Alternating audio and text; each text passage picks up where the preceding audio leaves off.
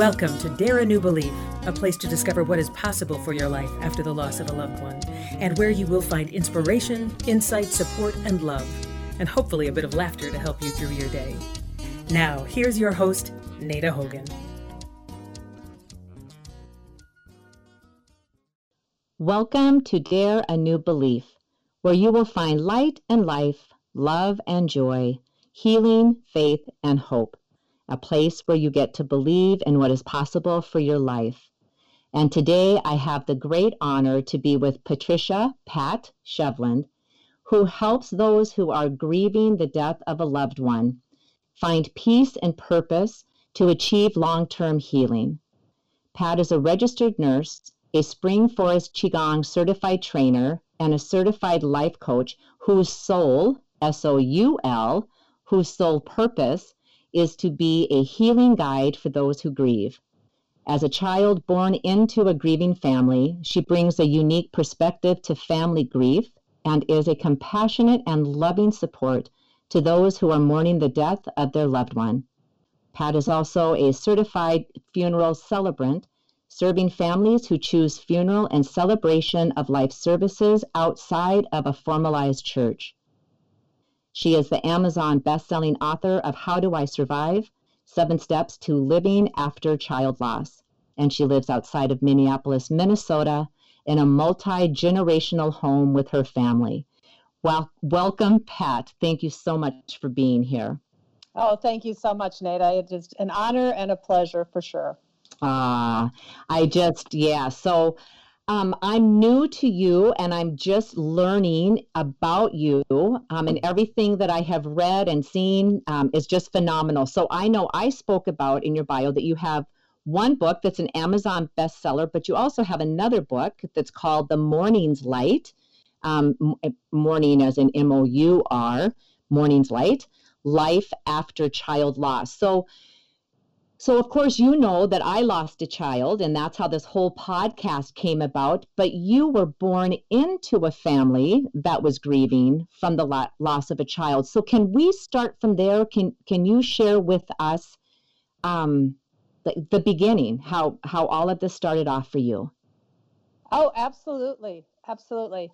Um, when I was a little girl, I don't know, probably five or six years old. I happened to go up in the attic. I used to love to go in our attic and look at um, photo books that my mom had. It was kind of my favorite little thing to do to cocoon up there.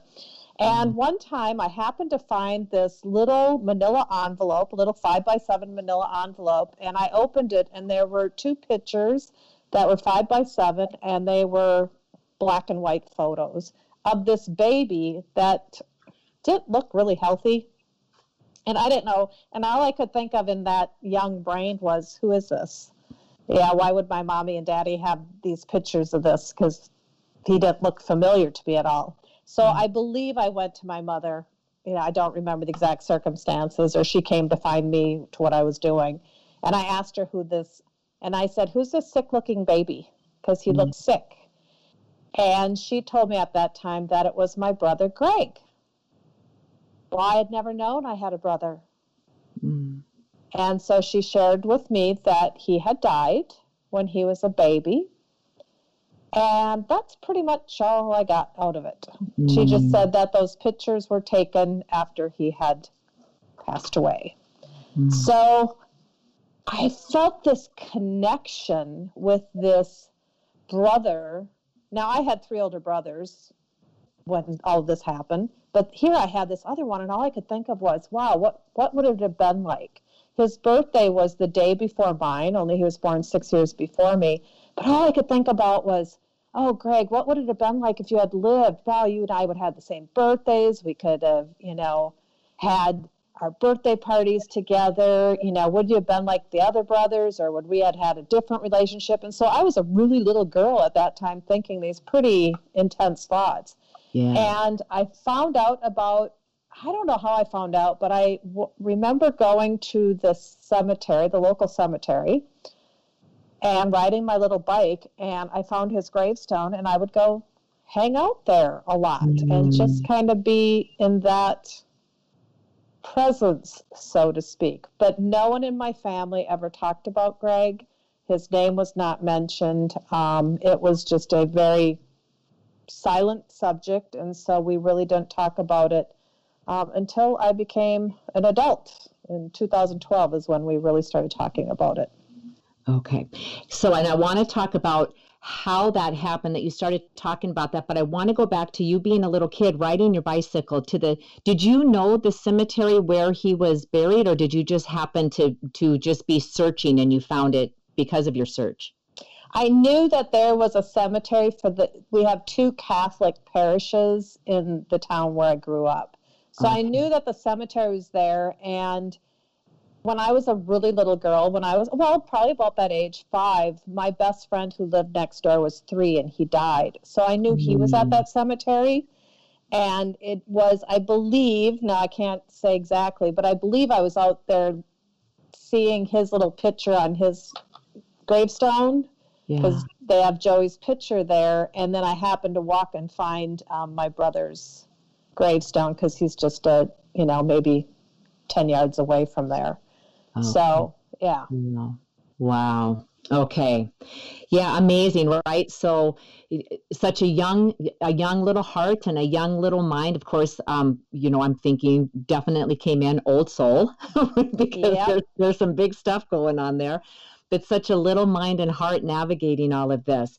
So before before 2012 hit, what not hit before 2012 and, and something happened in 2012 what did you do in, in those years between being five or six years old and finding these pictures and realizing you have a brother greg who had passed away when he was an infant um, because that's a whole lot of time to go before you get to, to 2012 were you still feeling that connection with him were you did you visit the cemetery were you having a conversation with your your mom or other people about him?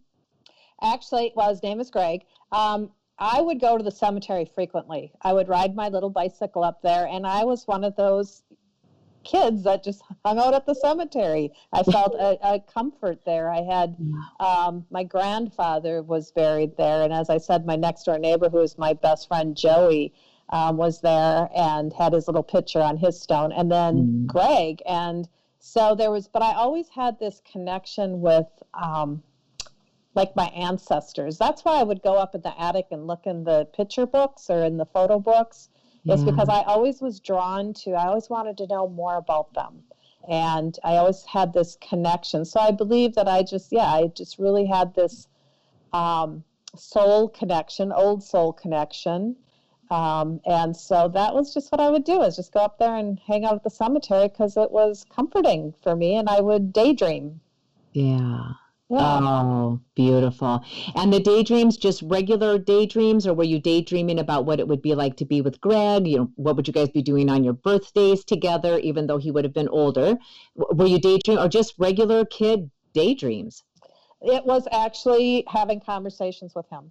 Mm. Um, yes, I would converse with him and just and it was a lot of wondering out loud in my head yeah. you know what would it have been like you know would you have been like my other brothers or i have a feeling that you and i would have had a more deeper relationship because look at we were born only a day apart you know mm-hmm. um, there was something there that was very special and i always felt like i didn't really belong in my family and I mm-hmm. it's not a bad thing, but I just I was the only girl. I was the youngest in the family. I never quite fit in. Yeah. And, but I felt like he and I would have been like real connected. Yeah. Wow. Wow. I love it. Um, so then from being that little girl, going through your teenage years and then into your adult years, were you up until 2012, were you con- were you continuing this um, connection with Greg? Were you still having the conversations with with him, or was life getting busy and it's you know it's there, but it's more on the back burner, and I'm just moving forward in my life? How what was happening then? You know, it did get more on the back burner. I think I just got older, and um, there came a period of time when my dad became ill, like 30 years ago, and I used to still go to the cemetery. I feel like I was the only one that went to the cemetery, and I would always take care of the the grave sites. Um, to make sure. So even as a young adult, I would do that. And I noticed that Greg's stone was sinking into the ground. So I approached mm-hmm. my father. We had never had a conversation about Greg. And my father wasn't real well at the time. But I mm-hmm. said, you know, his stone is kind of getting buried underneath there. I'm concerned. And so my dad hired someone to lift up that stone and make it mm-hmm. um, more stable. But I don't, he never went there he never went there with me. Dad and I never talked about it, just except for that. And then he took the initiative to get the stone placed. But then life, you know, I had a family. I was a nurse, and then I went into corporate. I was a corporate executive for many, many years, and so um, yeah, life just went on. And so I wasn't, you know, having these conversations with him, but always there. I mean, it yeah. always was that that I knew that I had another brother there. Yeah. Yeah. Okay. So now we're approaching 2012. So then what happens when 2012 hap- comes along? Well, that was like total, my whole life changed dramatically. dramatically. Yeah. And at this time, are you still in corporate America in 2012? Yes, I am. Okay. Yes. Okay. So in 2012, it would have been Greg's 60th birthday. Okay. And my mom finally started talking about him. Mm, wow. So here I am in my 50s. She's almost 90 years old. And she started sharing with me what happened back then. And I was being curious. And I, I just knew intuitively that she needed to talk about this, that there was some stuff that was buried pretty deep because yeah. she had never been able to deal with it. So I started just asking a lot of questions. And through that, we unearthed so much of her guilt and her deep sadness and her anger at things. And so I actually worked with her to open those up, talk about them, allow her to give her feelings air for the first time in 60 yeah. years. And we pulled out those pictures. And mm. we both sat there looking at these little black and white photos. And of course, they were taken after he had died. They were the only two photos she had of him. And someone thought, and I'm thankful that they did, to take these two pictures of him at the mortuary. Yeah. So he was dressed in a little cute little suit with little, and my mom was able to just caress those pictures and we were able to say, "Oh, look at the hair that he had. Oh, his eyebrows kind of look like dad." Or, "Oh, look mm. at that cute mm. little suit." And she was able to just be with him and feel his spirit so deeply with me standing beside her and it was just like a total opening of healing for her that she had mm. never been able to do. And by this time, my father had passed um, many years before that. And so that is actually um, kind of the start of my new journey where I something changed within me. So I'll tell you, um, I had an epiphany at that time, yeah. and I was on a plane and I was traveling in my corporate job and going to our corporate office, and I had been reading the book um, "Heaven Is for Real." Mm. Someone had given it to me, and I thought, "Oh, I'm going to read that." Now I wasn't like super spiritual at the time or anything. I just always had a very I knew what my spirituality was and was very solid in it. But I was reading this book because someone had recommended it, and I'd closed the book, and I had closed my eyes for a minute on the plane, and all of a sudden I was jolted, like almost out of my seat, and it felt like I was struck by lightning. I felt like mm. I was mm. having a seizure. Wow. And this voice came through that said, I was born through you.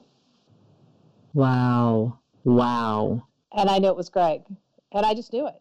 I just, yeah. I was, wow. It was very powerful. It was very emotional in the fact that it, it just gave credence to everything that I knew my whole life. But it was not surprising. It was like, okay, yeah, yeah, of course, of course. Yeah. And so that was kind of the start of a whole new enlightenment for me, so to speak. Yes. And how amazing that it happens in the place where you can't jump up and throw your arms up in the air and hallelujah or, or be in a in a in a state of complete shock and what is happening it's just like oh my God, I'm in the middle of an airplane with all of these people. So I have to kind of maintain this. I mean, I'm just feeling that in my own body, just going, I think I would have jumped up, just going, oh my God, it's happening. And then like, oh my God, what's happening? you know, like this is, this is so much. Oh, I just, I, I love it. I love it. So, so from this, from this jolt of lightning that hit you when you're in the airplane and, and you hear this voice, you know, I, I how did you say it? I live through you. I, I was born through you. I was born through you. I was born through you. I was born through you. So then that started you down a, a different path. All kinds of different things started happening in your life. And what, what, like from that, what, I mean, how, how can your life ever be the same? Like, how do you even walk off of the airplane knowing that you have to go and do this corporate stuff and I have to just be this person that works in corporate America and get off a plane and go do my corporate meeting work and knowing that I just got hit with this bolt of lightning. What was that experience like? You know, I have to correct myself because I was actually coming home from the corporate job. Oh, thank God. Yes, yes. I correct myself. I wasn't going to it. I was coming home. And well, first of all, when this happened, I opened my eyes and I looked around because I thought, do people think I'm having a seizure? But. I really felt my body just going totally out of control. And I look around and everybody's just sitting there reading and, you know, having their snacks and no one's paying any attention to me. And I'm thinking, wow. Wow. Okay, okay. So this was just within me. When I got off the plane, my daughter was waiting for me. And I've always been the strong matriarch of the family. Um, always very solid and very grounded. And our, my kids just always viewed me in that way. I got off the plane and I just started sobbing Oh. And we were waiting for my luggage, and I just said, Brittany, you won't believe what just happened to me. Now, we would have never talked about something like that, but I was just like crying and tearfully just sharing with her. And she just sat and listened, no judgment, just sat and listened with such total love. Oh. And it was just so beautiful. And, and that helped me get my act together so I could, you know, um, yeah. function because I just needed to share it with someone at that time. Yeah. Wow. And then how old was Brittany at the time when you were telling her? Oh, gosh. I'm saying she was probably late 20s. Okay. And did, did she have, was she very spiritual? I mean, how did that land on her? Was it like, oh, mom, you're losing it? Or, wow, this is so cool. Let's sit down and talk about this more? She actually, um, she has a good sense of spirituality within herself, and she's always been a searcher. You know, like with mm-hmm. religions and, and different things like that. Um, but no, she just held the space for me, and that's who she is. She's the one mm-hmm. that quietly holds the space. She's a beautiful empath and holds the space for people. So that's what she did is just held the space and mm-hmm. allowed me to just pour my soul out. And I was so thankful it was her because I yeah. wasn't going to get judged or I wasn't going to have people ask me questions that I might not be able to respond to at that point. Right, right. It, it reminds me, this is completely off subject, but I love having when these memories just pop back into our heads. And it was probably six years ago. I stood outside and I was just kind of gazing off into nowhere land. And my son, um, and, and my son, I would um, describe just a typical guy, right? Just to, and he was probably what early 20s, I guess. Just a typical guy and not into spirituality and don't talk to me about God and um, you know, like as you know, my daughter passed away and doesn't want to hear, you know, any of the signs that I see, and at least at that time. Mm-hmm. And he said, like, you look like you're in deep thought. What's happening? And I said, I hate to even say this to you because I think you're going to think that I'm crazy, but I swear I have been in this moment before, but I don't mean standing here on the step. There's something in the sky. I recognize something in the sky and this feeling like a like a past life, Tommy. And he's just like, oh, that's cool. I've had that kind of stuff. Do you think it's real? And it was like, whoa. So that opened up a door for us because he wasn't this empath, quiet one that, that I could say these kinds of things to, but I forgot all about that till you brought this up with your daughter. And it's just like, oh my gosh, a deeper connection just from having this, con- this conversation with you, a deeper connection with my son. This is what I love about life, how we constantly deepen our connections just by having connections with other people. It's so beautiful. Oh, that's so, so beautiful. So beautiful. Love it. Yes, yes. So thank you for being the catalyst in that. I, I totally appreciate that. So now we have to get back on track. I'm sorry. So so you you shared this information with Brittany and then you go home and then now what's happening? What's happening in your life? Oh, let's see. Okay, so I share the book um, Heaven is for Real with my mother because okay. she always questioned like whether Greg, she would ever see Greg, anything like that. And so I shared it with her, and she read it, and she started borrowing it out and got it to my aunt. And but she called me, and my mom has never been an excited person, and she said, "Oh, this is the most beautiful book. I am going to uh-huh. see him again," and it just gave her such hope and faith. Oh, wow, wow and we started sharing the book. I bought a bunch of copies of books, and she's like, "I need it to one to go here, and I need one to go here," and and so there's a whole long story behind that, all the synchronicities of all the people that we shared it with. Um, but, the, mm. but that was kind of the impetus for me to write that first book. That was our um, our family's journey, so to speak. Wow, so beautiful! I just, I swear, it's just I always see. Um, you I, I don't think that God is a person, but when I when I think in these terms, it just makes it easier. Um, but I think of him looking like Father Time in a white white gown and that long beard, and and he's just up there doing these curtsies every time. It's just like all of these synchronicities that are happening when you're when you're sharing these books and and the other things that are happening, and it's just God's just up there doing these curtsies, going, yes, yes, this is how it's all supposed to be. I'm bringing this all to you. I just love it. So, Pat, I know we're going to start running out of time here. I think we've only got maybe three minutes left. And I don't want to dive into a, a deeper subject because we'll we'll end up having to cut it off.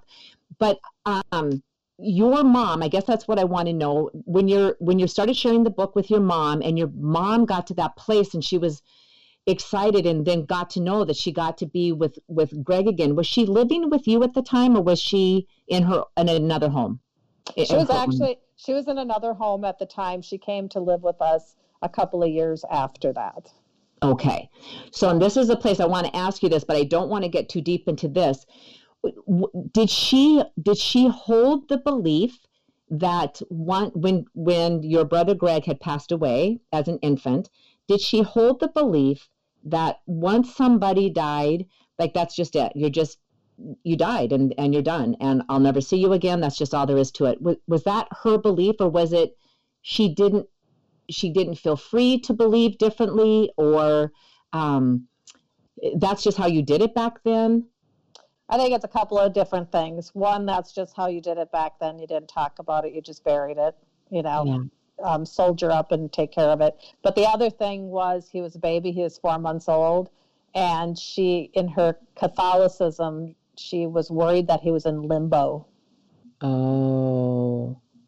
Yeah. Okay. Okay. Wow. All right. So we have a lot to talk about, and I just don't want to get into that. So I'm going to, um, we're going to wrap up this this um, part one, and with your blessings, I would love to have you come back so we can continue this conversation and go into part two. Are you willing to do that with me? Absolutely, I would love to. Oh, fabulous, fabulous. Thank you so much. So, um, before we get off the air, I want to let the um, listeners know that you graciously have a link to a free ebook, and that will be on the um, website and in the show notes. So, people, if they're driving or walking and they're not able to write it down, um, I have that link and it will be right there in the show notes. So, all you have to do is click that and you can go in and um, read this book and i've been reading i have a hard copy and i've been reading um, this book and this is the book i believe that that link for that book is how do i survive seven steps to living after child loss correct i think correct. i'm doing this correct okay yep. all right yep. after a while i get too many papers and too many notes it's like oh i think i'm doing the right yes which is a fabulous book which is an absolutely fabulous book and um, i want to talk about that book and your mom and so many other things so the link will be in the show notes how to contact Pat because obviously she does a lot of work with people that are in the um, going through the grieving process. All of that information will be in the in the show notes. So we will get that to you for sure. And I suppose if somebody just wanted to send an email right now and didn't have the time to look at a show note, what would be the best email to send a quick note to you to? Whatever I just said, I don't know how that came out. Okay. How could somebody contact you super easy just on the fly? Pat Shevland at msn.com. Perfect. And again, that will all be in the show notes, so no worries about that. So, Pat, thank you so much. Um, and we will be back to pick this up. There's so much to get into. And for the listeners, um, please join us in for part two so you get to hear um, Pat's story with her mother and the book and everything else that has taken place. Um, so much gratitude to you and for all the listeners. Beautiful day. Blessings to you.